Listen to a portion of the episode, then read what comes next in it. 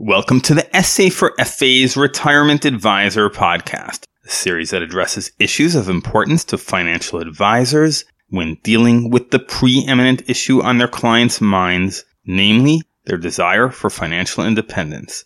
I'm your host, Gil Weinrich, and today I'd like to move beyond the slogans and see if we can offer a little bit more clarity about investment risk in retirement. The impetus for this discussion is this week's episode of the Baby Boomer Investing Show, produced by Seeking Alpha contributor Ron Surz and his sister Kathy Tarochione. I've linked to their YouTube channel on my Seeking Alpha article page. Most listeners are familiar with the idea that there is a Wall Street view of things that is often at odds with a more Main Street perspective, Wall Street representing the moneyed interests and Main Street symbolizing common sense. Ron's show is definitely Main Street, but this is a common sense combined with an extremely rare sophistication when it comes to financial issues. After all, Ron's been in the business as a pension consultant and target date fund manager for about 50 years. I'll offer you an executive summary of what Ron is saying, layered with a little bit of my own commentary. Ron is saying that baby boomers need to exercise caution with their portfolios ensuring that their wealth is secure during a 5 to 10 year risk zone centered around their initial retirement. The reason for this is that there is a profound difference between an investor who is seeking a long-term return and an investor who will need to be living off of his or her lifetime savings. This should be common sense. If you are, say, 65 years old, you cannot or will not work again, and if you're not so rich that you don't need to think about money, then that means you can't afford to lose what you have. So you guard that wealth against the risk of a market crash that might come at an early stage of your retirement. Such a crash can wipe out your wealth when you don't have time on your side to see the market recover, which could take a decade, give or take. Remember, each month you're making substantial portfolio withdrawals, so the math and time propel you towards portfolio depletion. As Ron makes clear, if you're not making withdrawals, say you're 40 years old, then sequence of returns is a non-issue. In short, the life cycle matters. In contrast to this bit of common sense is the Wall Street point of view, which is expressed in many ways. Always stay invested is one. Stocks for the long run is another. If you've been paying attention, you'll realize that these slogans crumble before the distinction between the life cycle requirements of a 65 year old versus a 40 year old. But perhaps the most insidious expression of this Wall Street philosophy comes not in the form of a slogan, but in the form of an actual portfolio mix, a common one. In Wall Street lingo, nothing is as conservative, namby-pamby, or dull as the conventional 60-40 stock bond mix, and nothing more boring than a target date fund, which is seen as safe, if not ultra cautious. But Ron shows that these allocations are quite aggressive. The typical target date fund is about 50% in equities and 40% in bonds, with just 10% in safe assets like treasury bills at the target date, meaning at the point of retirement.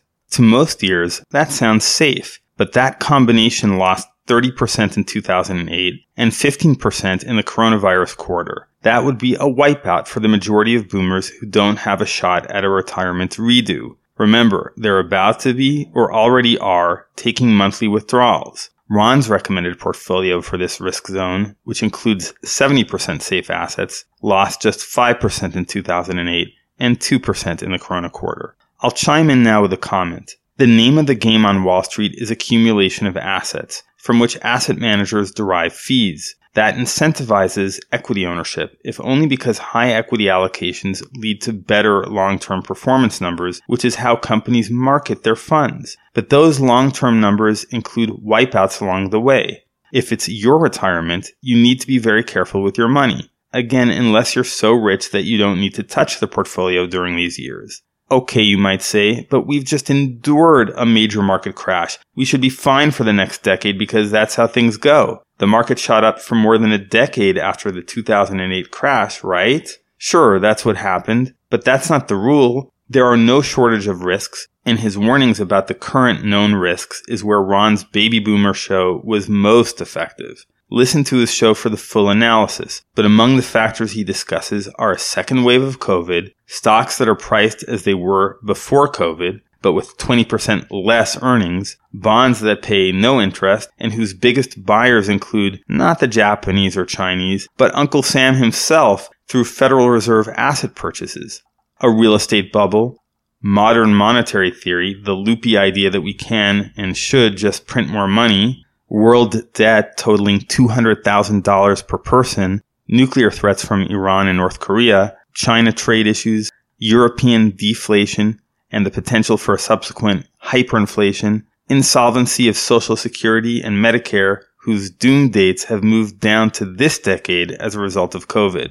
Any one of these things unraveling in the coming few years could give this decade a very different character than the one that preceded it. With an economy already in recession and numerous sources of economic instability before us, it would be unwise to assume that pre-retirement money keyed to the standard level of risk will pay off for most boomers. Indeed, we should find it disconcerting that the stock market is jumping for joy when the economy, which represents real people, is down in the dumps. The career pension consultant says his colleague's standard view was once, what is the maximum risk we can get the client to take? The thinking being that risk pays off. He and others have now come to the more sober view that it is more prudent to take the minimum risk you need to achieve your goals. The key goal for most retiring boomers is, or ought to be, to protect their nest egg. I'll conclude with two brief thoughts. First, America's global reputation for cowboy type aggressiveness applies as much to the investing realm as to other areas. Investors in other parts of the world generally do not take on nearly as much risk.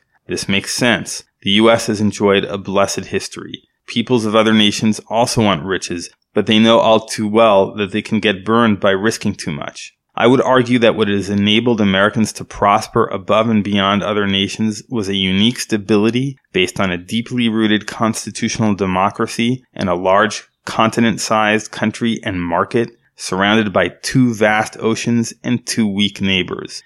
There are more advantages than that. But in any event, one can observe challenges to U.S. stability today and more room for economic and market upheaval. Secondly, and fundamentally, whether in America or Afghanistan, the life cycle is real, and people who don't act their age may come to regret that. And so I'd put it this way. Don't risk what you can't afford to lose. It's not a Wall Street slogan, but it's Ron Surz style common sense that those with understanding will take to heart. Thanks for listening. If you found this podcast of value, I would be much obliged if you would pass it on to other advisors to keep this FA project growing. This is Gil Weinrich for Seeking Alpha.